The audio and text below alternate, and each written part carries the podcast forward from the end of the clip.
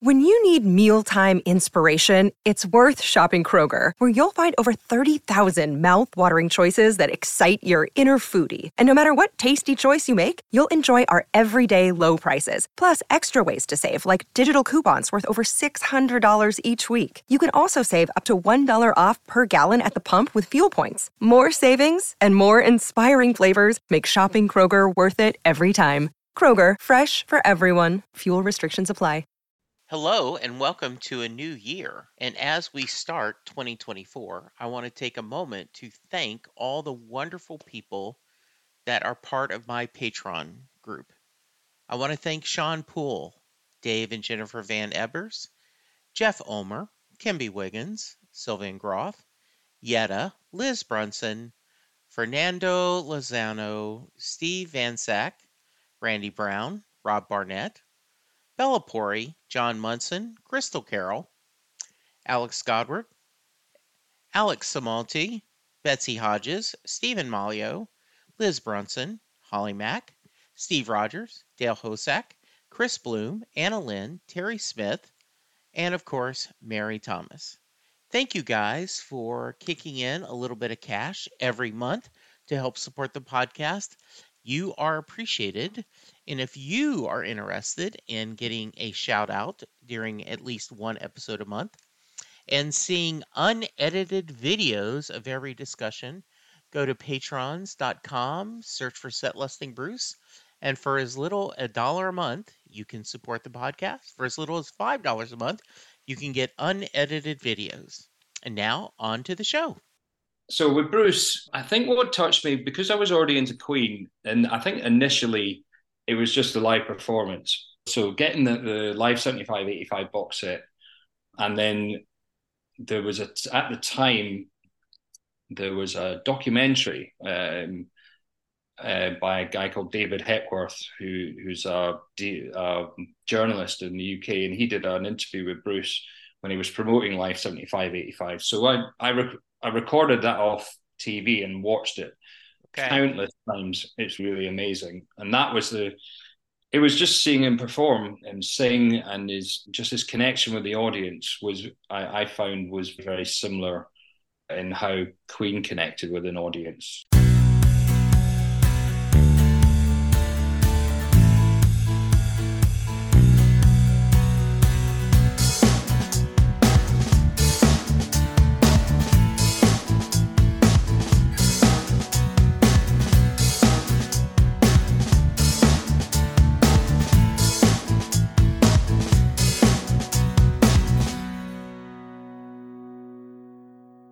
Hello, everyone, and welcome to a new episode of Set Lusting Bruce, your podcast all about Bruce Springsteen, his music, and mostly his fans. I am your host, Jesse Jackson. Joining me today is a friend in making us a timey-wimey episode. It is my afternoon, his evening. And Alex, welcome to the podcast. Thank you, Jesse. Good to be here. I'm really, really looking forward to talking to you. Yeah, where are you calling in from? Uh, Edinburgh, in Scotland. Okay, nice. Yeah, usually I do these on a it's my morning, Saturday morning, and my guest Saturday afternoon. So I almost said that without habit. Oh, my morning, but I was like, no, it's not my morning. It's my afternoon. So you're up late for me, and I appreciate it. that's no problem. It's only ten forty-five, so okay. we're good. Okay, very good. Tell us a little about yourself, Alex. So I've, I've just turned 50 about a week and a half ago. I've been a Bruce Springsteen fan since I was 14. I'm also a huge Queen fan as well. And yeah, I've been very fortunate to have seen Bruce 26 times. And I've been, it's extremely fortunate because I think there's only two tours I've missed that I've been what you would class is eligible for. I So because I first saw him in Bramall Lane in Sheffield okay. in 1988, and I've seen him on every tour since except for Broadway and Devils and Dust. Okay. He played one show, I think, if I remember rightly, at the Royal Albert Hall. Mm-hmm. I had a ticket for it. It was in my basket on Ticketmaster, and when I went to go and buy it, it had gone. Oh no! So, oh, we all um, curse you, Ticketmaster. So the, the curse of Ticketmaster, but I've been extremely fortunate. Okay. I, I really, I, I genuinely can't complain. I am really looking forward to going into the deep dive because you've you have previewed that you feel like Bruce and Queen have more in common than a lot of people realize. And so we are going to get there before the show's over. But I always like to start at the beginning. So tell me, where did you grow up? And what kind of music was your family listening to when you were younger? So I grown up in Edinburgh. I, had the fortune to travel around the world after I graduated from university, but predominantly Edinburgh's been my home and still is. It's a lovely city, no, no question. And sort of growing up when we were kids, the artist that we, we that was heard the most in the house, probably the only artist, was Simon and Garfunkel. My mum was a my mum was a fan, and we must have played the concert in Central Park. We wore that. My mum must have worn that tape out, and it was quite interesting because my brother and sister had been over to their houses a couple times and noticed both noticed that they since obviously we've grown up and we're older and we've all got copies of it because we loved it. It was it was it was fantastic. But my dad wasn't massively into music. One of the weirdest facts I can say about my dad is when it comes to music, I've never heard my dad sing a verse of a song. I've heard him sing many choruses, but I've never heard him sing a verse. But music, I, I would guess the, the, later on in teenage years, the influence of music came initially from my brother. So we were initially it was Queen, and then we were into Dire Straits and a lot of middle of the road stuff because there wasn't really a scene going on when I started getting into music in the 80, mid 80s. So yeah, and then a lot of the rock bands, Guns N' Roses, Def Leppard, etc. But I, um, I was fortunate. One of my friends at school, he was huge Springsteen fan and had been on at me for ages to that I should get into him, and I succumbed. I succumbed when it was our local record shop in Edinburgh, an HMV. They had Live 7580 on offer with Tunnel of Love, I think, thrown in either half price or for free. So I bit the bullet and got it, and that was the start. So I always like to ask that question if you can remember when you discovered Bruce and what about him spoke to you. So you've touched on that a little bit, but if you could expand why it spoke to you. And then the other question I have is let's ask the same thing about Queen. So with Bruce, I think what touched me because I was already into Queen, and I think initially it was just the live performance. So getting the, the live 75 85 box set, and then there was a at the time there was a documentary um, uh, by a guy called David Hepworth, who who's a, a, journalist in the UK, and he did an interview with Bruce when he was promoting Live 75 85. So I I, rec- I recorded that off TV and watched it okay. countless times. It's really amazing, and that was the.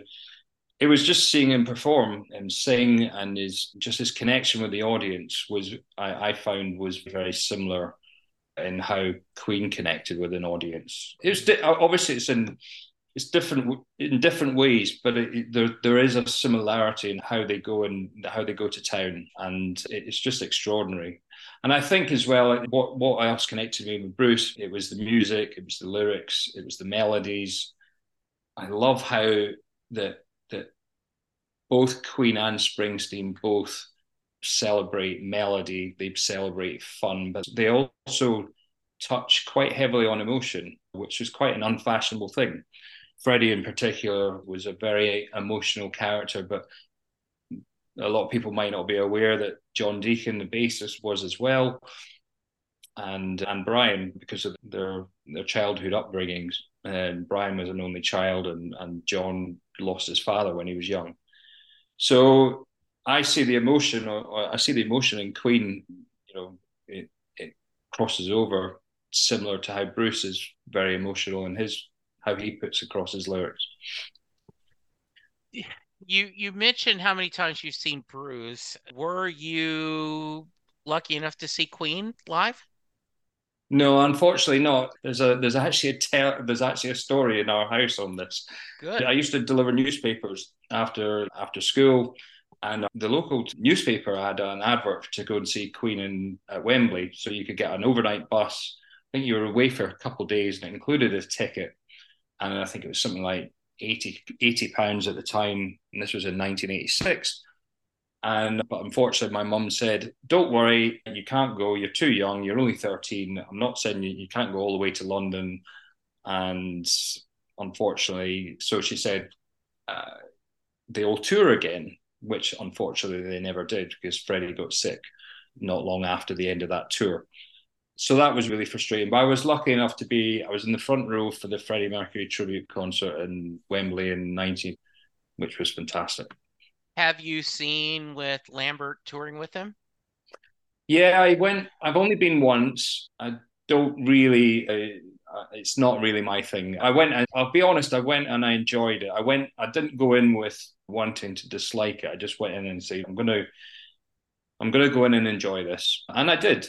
But I wouldn't go and see it again because Queen without for, for me this is the thing about Queen was when I was growing up I saw I, I got into them in the last six years that Freddie was alive and they were for me they were a four piece right. Brian Freddie Roger and John.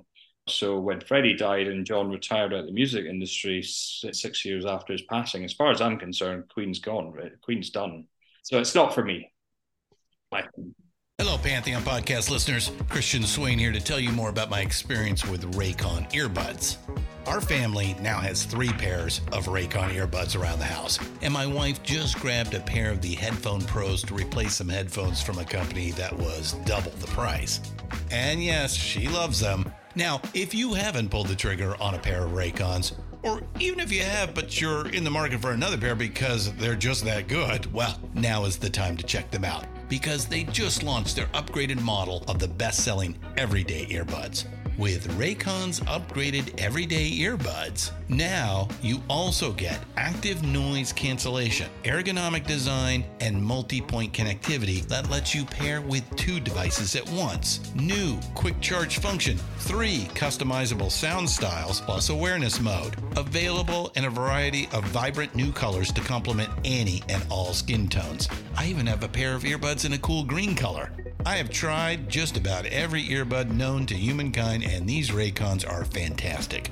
Seriously, if you've been wanting to check out Raycons, there truly is no better time. You're going to ask yourself why you didn't check them out sooner, and Raycon offers a 30-day happiness guarantee. So, what are you waiting for? Go to buyraycon.com slash Pantheon today to get 20% off your Raycon order, plus free shipping. That's right, you'll get 20% off and free shipping at buyraycon.com slash Pantheon. Buyraycon.com slash Pantheon. Hey folks, Steffan Chirazi and Renee Richardson here from the Metallica Report. And we are proud members of the Pantheon podcast family, where the best of music and podcasts unite. We've got something pretty cool for you. We're giving away an exclusive Metallica merch package worth over $250. That's a whole lot of scary guys, skulls, M72, and other sought after Metallica swag. And we've made it easy for you to win. Follow and share the Metallica Report, and you're in the game. Go to pantheonpodcast.com slash Metallica, enter your email, and hit that button to be entered to win. And just like that, you're eligible for our monthly exclusive Metallica merch package. And guess what, rockers? You can enter every month. So just do it. And while we love our global brothers and sisters, the lawyers won't let us ship outside the U.S. A couple years ago, we were going down to Austin and my niece, we wanted to meet her for dinner, and she said, Hey, Austin City Limits, not the TV show, but the venue mm. is having a, a Queen tribute band, and I don't remember the name. Uh, would you want to attend? And we said, Yeah, that sounds fun. And we had a great time. It was the it was a show. The lead singer looked a little bit like Freddie. He certainly sounded similar to him. They did all kinds of costume changes. It was a fun tribute to them. And I don't know if I'd go again though. I had a great time, but yeah. it was like, okay, that's that was fun. Or if I just yeah. happened to like I'm I saw that Jason Isbell is going to be in Oklahoma City in January and he's like the middle act in there's a civic center and so i bought tickets immediately i asked my wife can i go so same thing like when bruce announces the next show i'm going to go so i yeah. get that feeling right like you as a fan you want to see i'm curious and also i would be curious are they are they tarnishing the image right are they and I don't know how you felt about that. It sounds like no, you felt like it's okay, but it's not Queen. I asked the hard questions here. Got. If you got me on a rant, if you got me on a rant about that's everything good. that's happened since 1991, which is what the year Freddie died, there's a lot of been a, there's been a lot of good stuff released, and there's been a lot of, but there's been a lot of stuff that's really not my thing, and okay. this is where, for me, ticket Ticketmaster fiasco aside, this is where I think Bruce is leagues ahead of Queen in terms of how he has protected his legacy. He's been exceptionally good, and I think Expand that's one on of that the, a little bit. Expand on well, that. Well, I, th- I think this is the thing. I think the thing that in 1991, when Freddie died, Queen stopped being a band and became a brand. So we've had, I don't know how much you're aware of the stuff that they've done. Obviously, they've had the movie, which was colossally successful, which I wasn't a, a particular fan of. They've done the the musical, which again not my thing. They teamed up with Paul Rodgers, and they've done. They had the statue in Montreux, which is where Freddie and has had his enjoyed his last days. So there's things that are, and that statue wasn't great to be honest. But there's been a lot of other good stuff. But the thing is, one of the things that Bruce has been so good at is the fact that he has protected his legacy. He he doesn't, for example, I don't know if you're aware, he doesn't have any music in adverts, which I think is fantastic. But just you, it, they just had the first one this past year because Sony sold the rights, right? He sold the yeah. rights to Sony. And so there was one yes, this is the first time that someone has used it. And I forgot the it was a tasteful commercial. But yeah, he doesn't yeah, he doesn't lend that and i don't know how things will change when with now that sony owns it. Yeah. did he put that in there that says as long as i'm alive you can't make this and then once i'm gone you guys can do whatever you yeah. want? Or that's a that's an interesting thought isn't it? Yeah i think uh, and uh, like what i said earlier queen became a brand. Yeah. Springsteen now bruce hasn't become a brand which is great. And if you look at all his the releases he's very they're very they're it's almost they're not released for just getting release sake. There's thought that goes into whatever gets released, and I think that's I think that's com- very commendable. Yeah. Because when you see a lot of modern acts now, and it's such a shame, you turn on the TV and they, their latest single or maybe a single they released six months previous is already in an advert. Yeah. It, but this is the thing with Bruce. He's just he, he tries to protect his legacy, and so, he's very, I think he's very I think he's very aware about how he's portrayed, on how he comes yes. across, when he's very selective about what he does.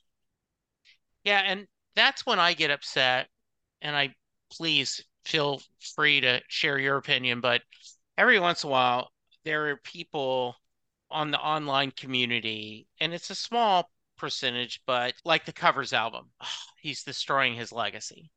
And I'm like, okay, you don't like the covers album, you don't like the covers album, but he wanted to do it. He did it. And he's having fun performing that album. Why, as a fan, would you not want Bruce to have fun? You don't want to buy it, don't buy it. The it is there there is it does seem and completists want everything. And I think you could give maybe that excuse to the record company that has Queen's material that if you give them the benefit of the doubt. It isn't that they're trying to go for every cent. It's the fans want to see be completists. They want to know everything. But there's yeah. a reason sometimes why things aren't released, right? It is just That's the right. product. Yeah. Yeah. If you if you look at sorry, I'm just going off on a tangent here. No, please. Uh, no, sorry my my train of thought's gone. Okay. Sorry. And you've talked about Ticketmaster, and yes, there were a lot of problems. I do think that Bruce did a. I think Bruce's team needed to hire a better public relations person because of Jon Landau going eh, and Bruce, we're doing this. I he has a lot of money and there are things. And I also think Jon Landau was the only person on the Rock and Roll Hall of Fame that actually put out a statement saying I supported Jan White, Jann Wenner um, yes. because of my his long service. And I'm like, no, that's a bad you that's you tell you tell that to your friend one on one.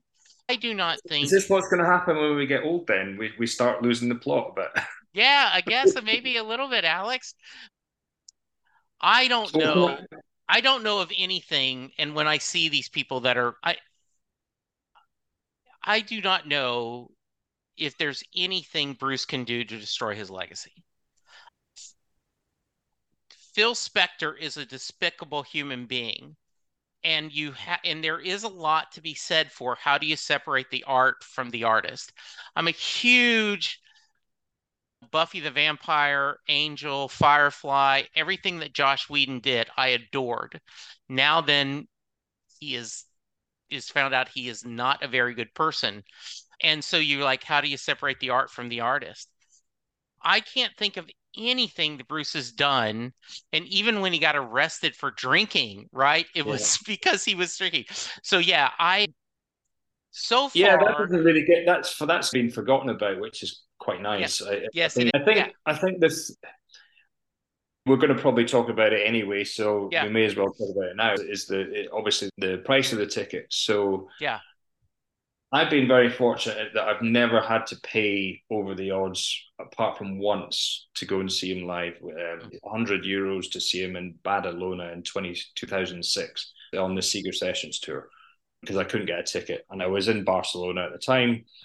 But this last tour, I've paid full price or the asking price. I haven't been in, I haven't been a victim of the dynamic pricing, which I think, in fairness, I think in the US it's been the actual the dynamic pricing has been a lot worse than I think in, than it was than it has been in Europe.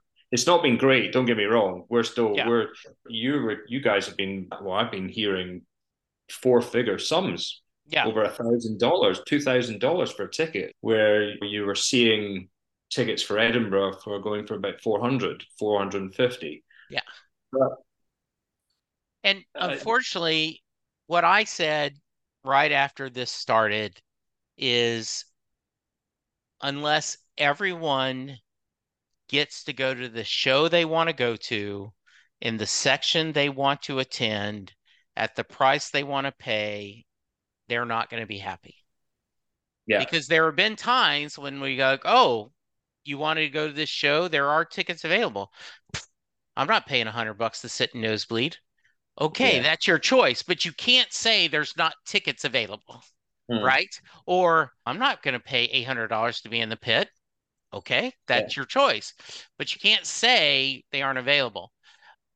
It is, and and it is just supply and demand and a lot of people want to see bruce springsteen the e street band and while we're on controversy what's your thoughts on the somewhat static set list i'm okay about it uh, because i've gone we've been spoiled particularly from well 20, 20, 2012 to 2016 those two tours in fact, I think the Magic Tour possibly as well. Once the signs requests started coming in, it took the E Street Band to a whole nother level.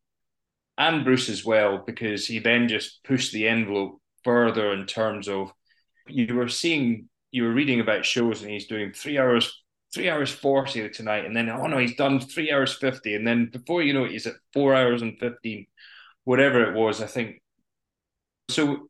We were really spoiled. Yeah. And seven years has passed since he last, since he previously toured, which is a long time. Yeah. And I'm actually okay about it because what I liked about the shows was it was just one after the other bang. It's, There's no hanging around, yeah. which is totally different. And it's this whole evolution that Bruce always does. Bruce always evolves, evolves everything. He never, similar to Queen, never does things the same. Might do, may, uh, if you look at Queen, they do a couple albums that are similar in theme, and then they move on to something else, and then it's the same. It's the same with Bruce. A couple tours are similar, and then he moves on and does something different, or it might even be a single tour, and then all of a sudden, that's what I really. I'm not as frustrated as a lot of fans are because the guy's 70, 74 now. Yeah, he's not going to be around forever. This we all keep saying it could be the last. It probably is in terms of big tours. Yes. I think it probably is. So let's enjoy him whilst we have him because what he does in that three hours is still 10 times better than what a lot of acts can, a lot of artists can do. Yeah. If I had one criticism about it, it's maybe not necessarily the, the static set list. Um, but unfortunately, what you were, one thing I did notice was you could almost you could when you were seeing him and you're watching him on YouTube, you could almost picture exactly where he was going to move to on stage by what song he was playing. So you know okay. where he's going to base himself.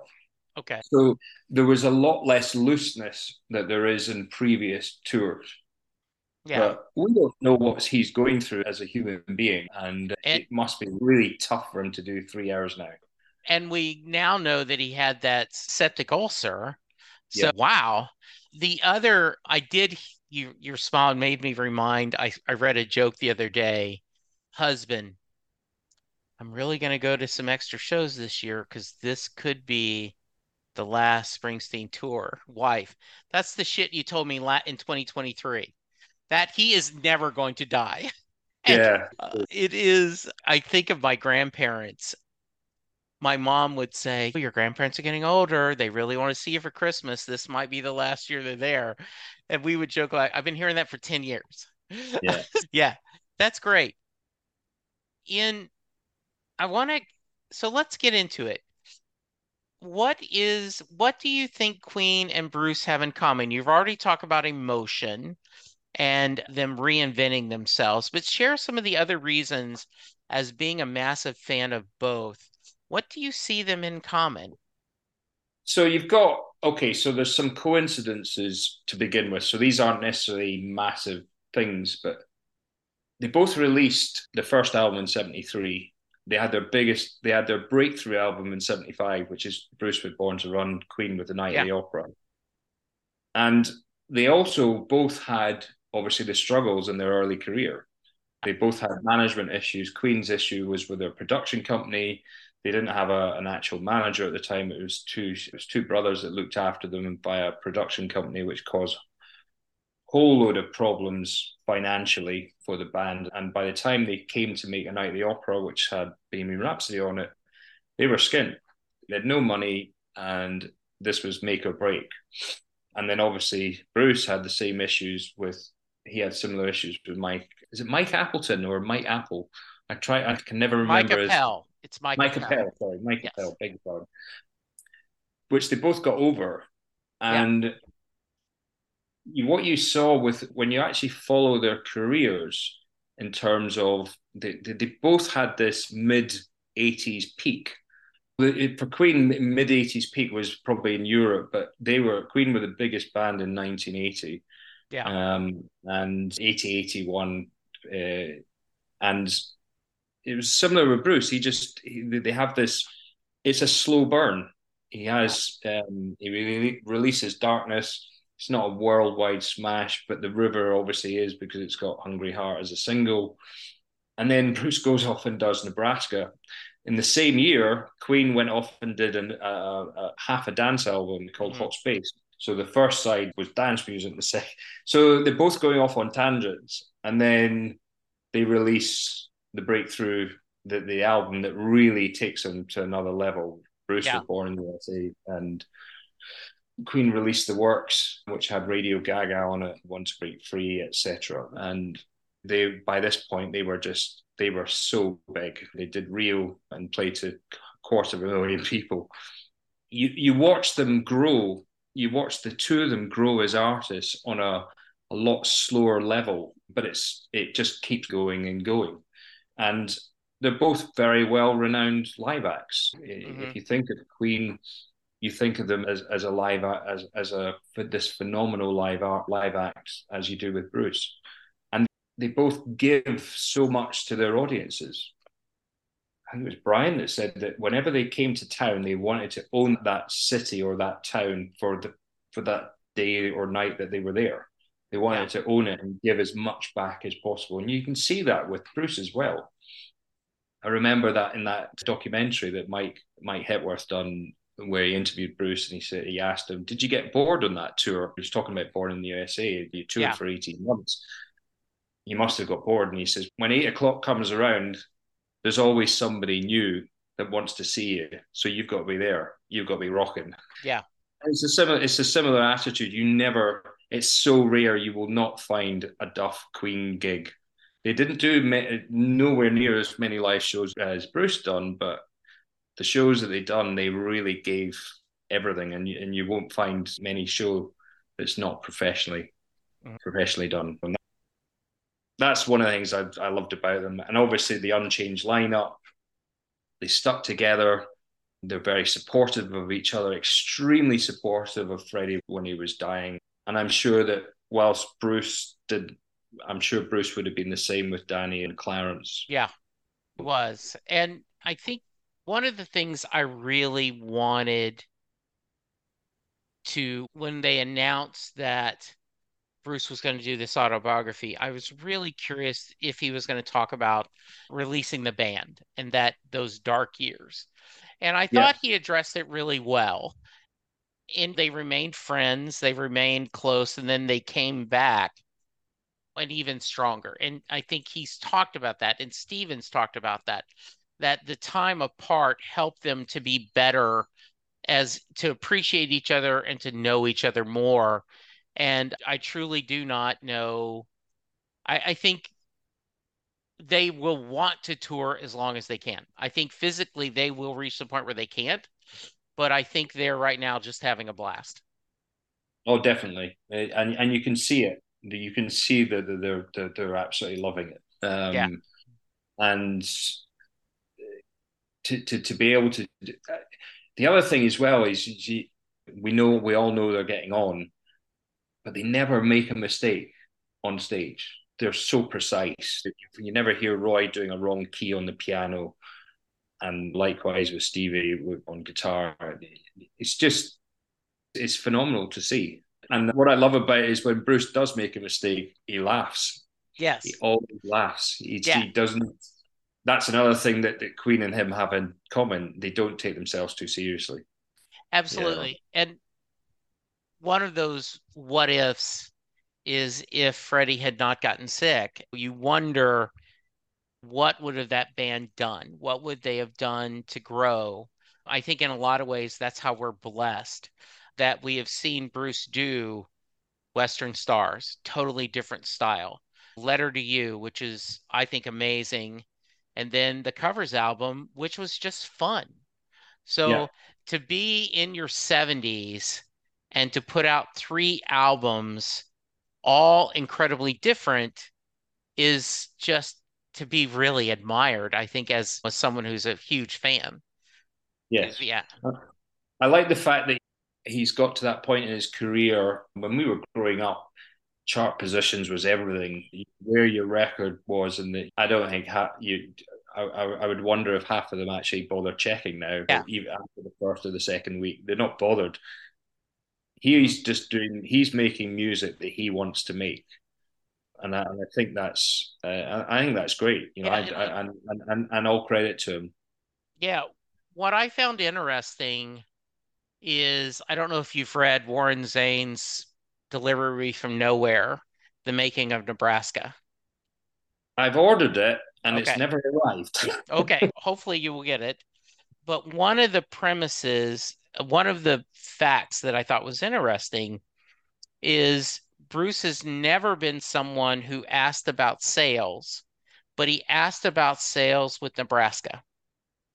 And really? Warren's theory is because he didn't tour, he couldn't tell how the music was being taken. And right. so that's why he was a little more interested in that. I think you'll love the book when you get there. It reads like a mystery. It reads why, when you have reached your height so far, you take a step backwards, and then how important of that step backward was for you to go even higher, which yeah. you similar said the same format with Queen, right? They yeah. take a little bit of step backwards and then reach to new heights. Yeah. Yeah, yeah it's that's I think that's the thing I love. You, I, I, I love the two of them for that. They're making the music they want to do. They don't care, and to a degree, they're not following the what's expected of them. Bruce does the River album. It's a double album. It's a lot more commercial sounding. Uh, it's more accessible to yeah because of Hungry Heart and the River, obviously. Yeah. And then he goes off and does a two-year tour, and then comes back and then does Nebraska. Yeah. Similar with Born in the USA, becomes that he becomes this most successful. It was him. There was Michael Jackson and Madonna and Prince, and he's not doing what is expected of him. Two years later, he goes and does Tunnel of Love. Yeah, it you know, is. It when you think about it, that the idea that Pete Tunnel of Love in a lot of ways is a very personal album and it, it's one of my favorites. So the idea of him doing that is just pretty cool. And I agree, that's that's really nice. Let's talk about favorite albums. Are there obviously the quick answer is all of them, but if you had to pick an album or two from both artists, are there ones that you go to consistently that are on the rotation? Yeah, Born to Run. I know it's the I know it's the obvious choice for a lot of people, but it is for me. Yeah. I love every single song on that album, particularly now after the tour. Backstreets, I think, for you yeah. read this online as well, that Backstreets in particular has you know it's brought on a whole nother meaning for a lot of people, including yeah. myself.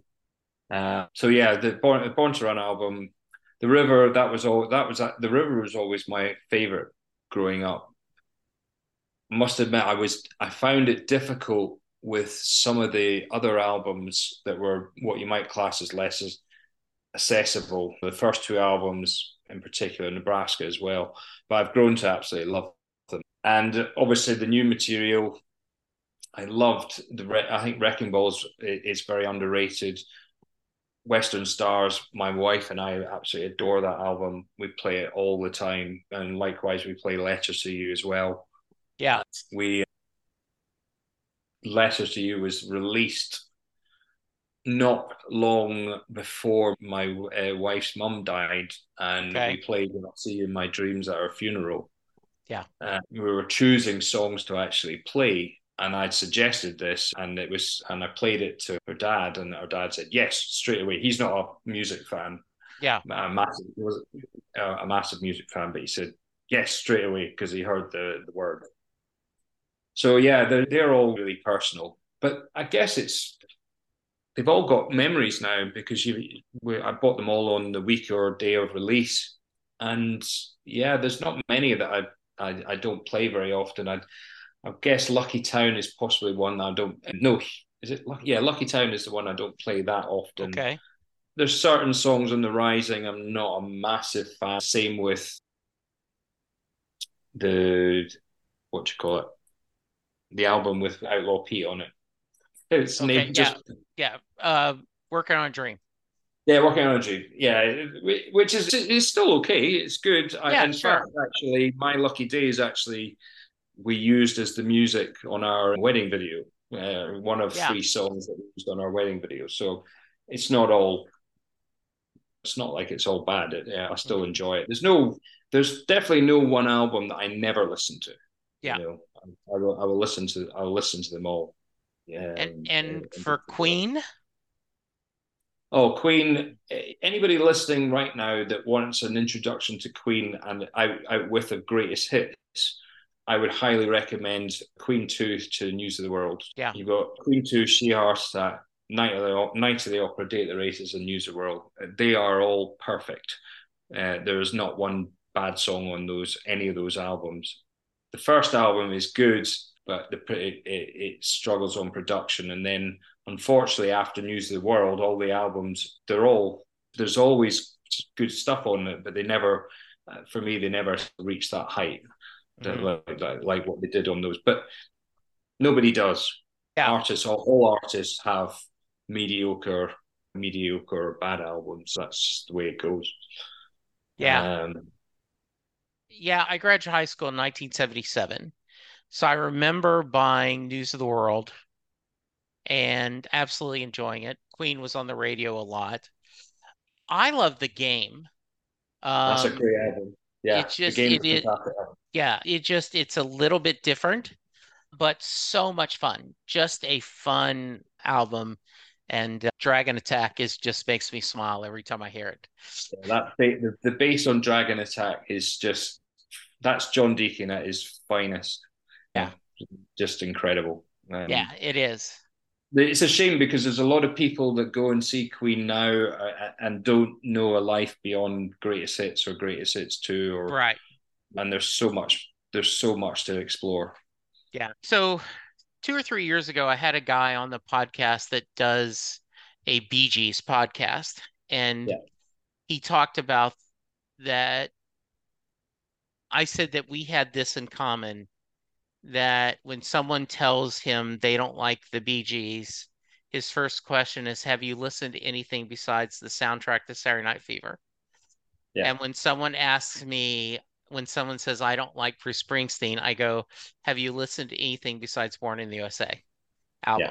Because while both iconic albums, that it, there's so much more, right? Queen is so much more than Bohemian Rhapsody, which is a classic. It is absolutely beautiful. And when you hear that, you know it immediately. I just love somebody to love. I just love telling but I adore the energy and the fun of that song, right? I just think it's put together beautifully. They are a band that it it feels like they worked really hard to make good music. And they, They wanted worked. to make good music. They worked extremely hard and frustratingly as a fan for the last six years of that Freddie was alive. The frustrating thing of being a fan was they didn't get enough recognition while Freddie was alive. Yeah. All that recognition is a lot of the recognition has come after he passed away. And this is where coming back to being a Bruce fan, this is where I get I, I've got a I've got a love hate relationship with Rolling Stone magazine because Rolling Stone absolutely loved Bruce and he was on the front cover God knows how many times, and they absolutely detested Queen. So I, that I find frustrating. I also it was also frustrating being a Queen fan growing up and being a Bruce Springsteen fan because you when somebody tells you their musical tastes and they say, "Oh, oh yeah, I'm into Bruce Springsteen, I'm into the Who, I'm into the Rolling Stones, Pearl Jam," you can almost guess that if you say to them, "Oh yeah," and, and they ask you, "Oh, who do you like?" Yeah, all of those plus Queen, and they and they just hmm. poke at the idea, you know, because they.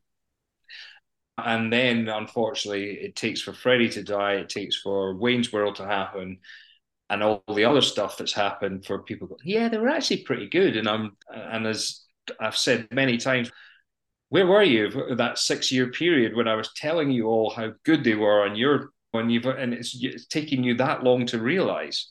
Yeah, So absolutely. it was very frustrating, particularly in America. They never got a Grammy for anything I think they got a Dick Clark and they just never got the recognition. It's a shame because they lost America. They lost America in the 80s almost as soon as the, the game was the game tour was finished because uh, the, the big thing was obviously the, the them dressing up in drag for the I Want to Break Free video and various uh, a couple other controversies. The main one, which I will not defend them for, which is going and playing in South Africa during the apartheid years. So by that point, but they were huge elsewhere. Yeah, they were huge in huge in the state. Uh, sorry, in South America, in Europe, Australia, Japan, everywhere but America in the eighties. What you know? what is fascinating to me is that how that happens sometimes. I have a buddy, a couple buddies who love the Tragically Hip, which is a band yeah. that is adored in Canada and yeah. got nothing in America. And so he uh, he joined me to talk Springsteen, and so then I listened to about a dozen Tragically Hip songs, and I was like, how did I not find this band? They're really good. So yeah, you would think that it is just odd how because the work's still there, the quality is still there, but just for some reason, tastes change.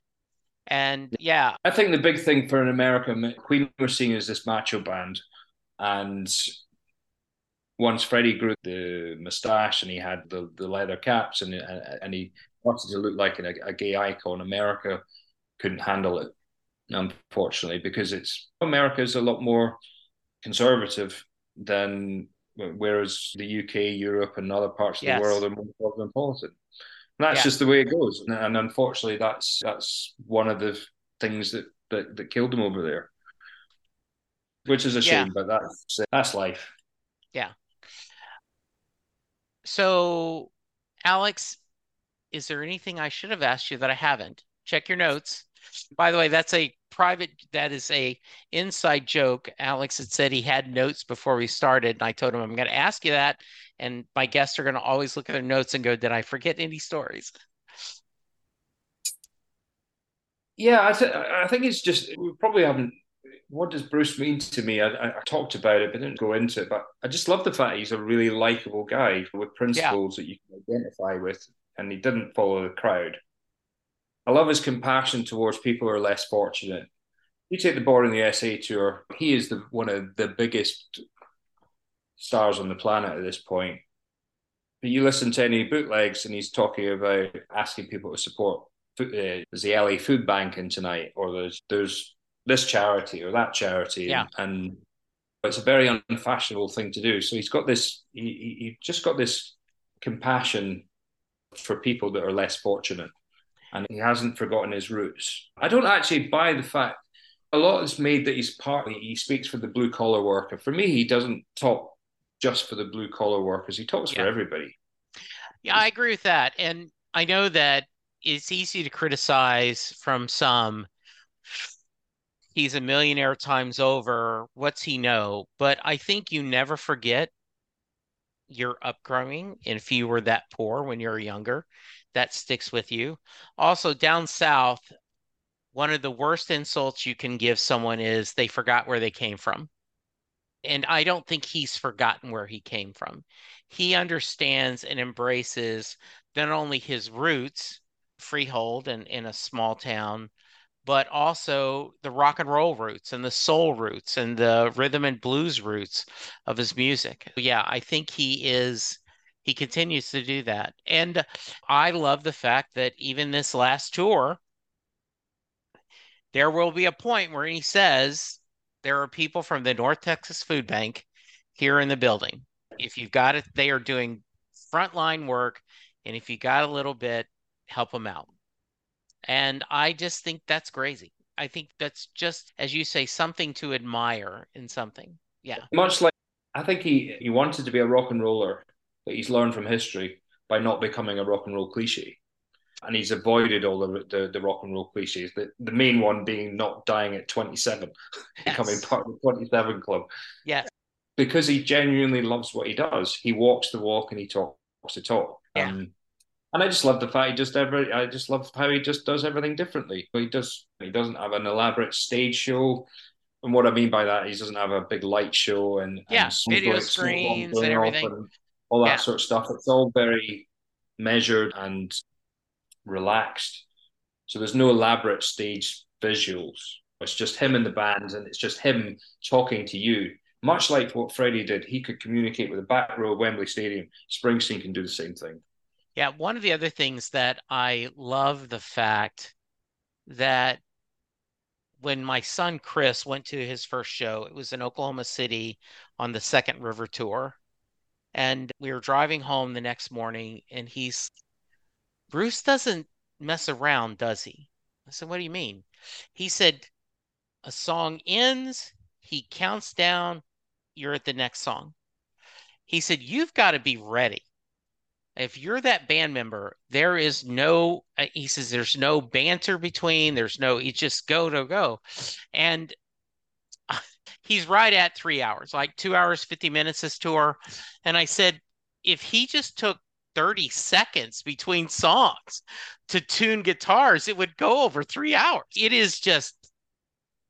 Yeah, but that's what I liked about this tour, particularly. It is just yeah. one, bang bang.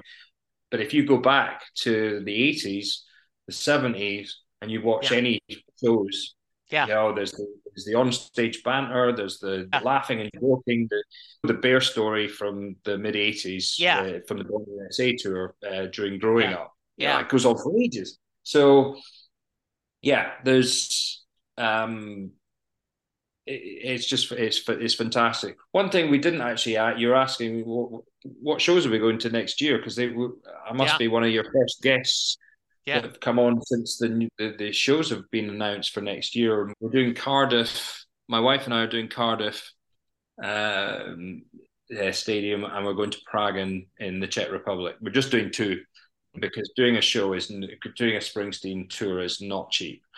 yeah, no. Good. Yeah, I love that. That's yeah. I have not booked tickets yet for 2024. I'm waiting to see what other shows they're going to do and then strategically pick my time. This is amazing. I've had so much fun. I feel like we could keep talking for an hour.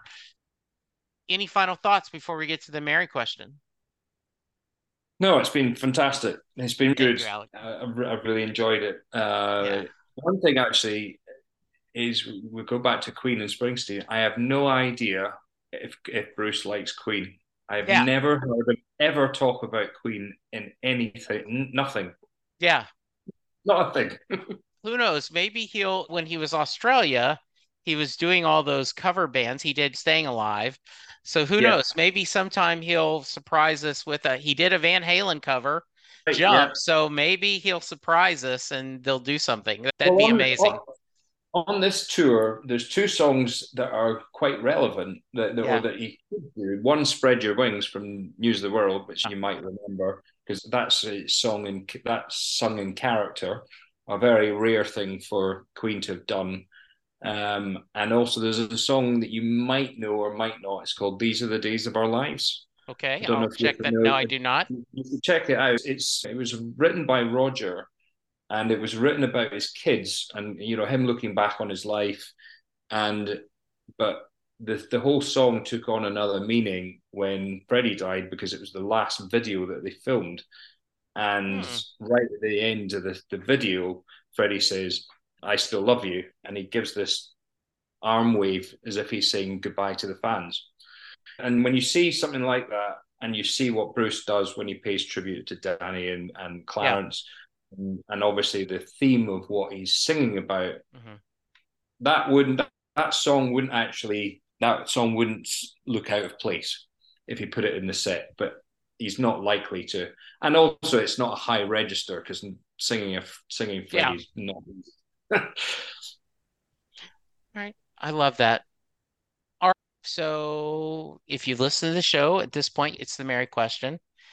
Jay Armstrong, who is an honors English teacher in the Philadelphia area, now retired.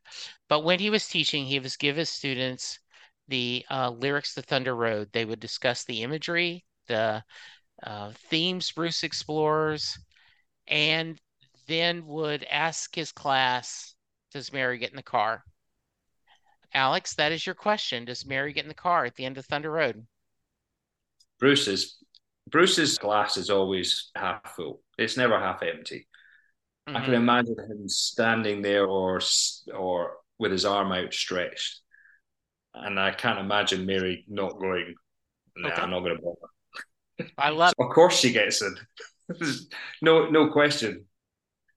It's and then obviously the, the, the sax kicks in and it, and it's just yeah. you you've just got this image of the car just driving away in the distance and she's in she might have her head out the window or whatever but yeah. Yeah. Of course, she, of course she climbs in. Can I just say actually that version of Thunder Road on the tour when the horn section kicks in oh my god every single time. Yeah. It's amazing. yeah, hairs stand up. Oh I Absolutely. wish they could actually I wish they could just do it a couple more times because it it's too short. Yes, but, absolutely. But it's yeah, it's, it's phenomenal. So let's do this again. Maybe after the shows this uh, oh, yeah. summer, you can come and give me a thing. If you think of anything else we need to talk about, just reach out to me. If someone wants to reach you, what's the best way, Alex? I do. I'm on Twitter. That or what's it called now? X, X I think. Yes, but um, yeah.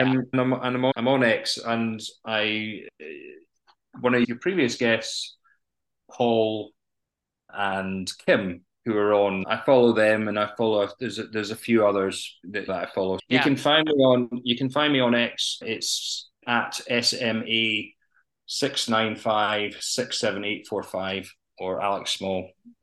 Super, and I will include that in the notes. Alex, thank you for staying up late to see, visit with me. I hope you had fun. Yeah, oh, absolutely. I, it's too, can I just say it's two of my favorite subjects? I could talk all night. we will have you on and do that again. But for now, follow Alex on Twitter. Let him know you're listening to the podcast. Thank you guys for listening. Remember to be safe, be kind, and we'll talk to you soon. Goodbye. Bye. There we go. Another episode. I'm about to go through a couple of things where you can reach me and give me feedback. Um, so if you want to skip this, I understand. But I do hope you check it out every once in a while. I'm available on Twitter at Jesse Jackson DFW. The show is available at setlistingbruce. You can send me an email, setlistingbruce at gmail.com. You can send me a voicemail at 469 249 2442. I am currently doing a few other podcasts. Perfectly Good Podcast, John Hiatt from A to Z, where Sylvan Groth and I discuss every John Hiatt song in alphabetical order. My Babylon 5 podcast is Last Best Hope for Conversation, where Lou, Karen, and I discuss every episode of Babylon 5 in chronological order. I still am doing Next Stop Everywhere, the Doctor Who podcast with my brother in time, Charles Skaggs. And then finally, How Many Podcasts, the only podcast on the internet that counts, where my buddies and I discuss pop culture. You can go to our Patreon page and support the podcast for as little as a dollar a month. You can go to our Facebook page, like, and please, please go to iTunes or wherever you get your podcast and leave a five star rating and review for all of the podcasts that I'm doing. It's okay if you don't listen to them, but if you subscribe and rate, it really will make my day better. Thank you, and I will talk to you soon.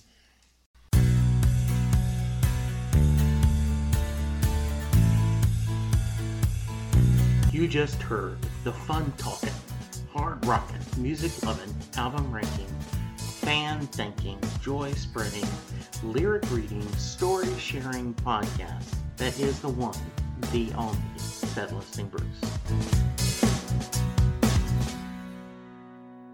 The theme for Set Listing Bruce was written by David Rosen, used by permission. It's NFL draft season, and that means it's time to start thinking about fantasy football. FantasyPoints.com features industry leading experts and prognosticators using proprietary hand charted data to help you score more fantasy points. FantasyPoints.com is the place to go for whatever kind of fantasy football you play. Whether you play fantasy football, daily fantasy sports, or do a little bit of everything, Fantasy Points has the meticulously researched content to guide you to victory. And why wait for the fall? Fantasy Points also covers the new spring football league, the UFL. Join the guru, John Hansen, Scott Barrett, Joe Dolan, and other massive names in the fantasy football universe with an exclusive offer. Use code Pantheon for 15% off any fantasy points package, including the all in package, with access to every article, tool, and data nugget that Fantasy Points has to offer. That's fantasypoints.com and code Pantheon for 15% off at Fantasy Points. Fantasypoints.com, code Pantheon. Score more fantasy points.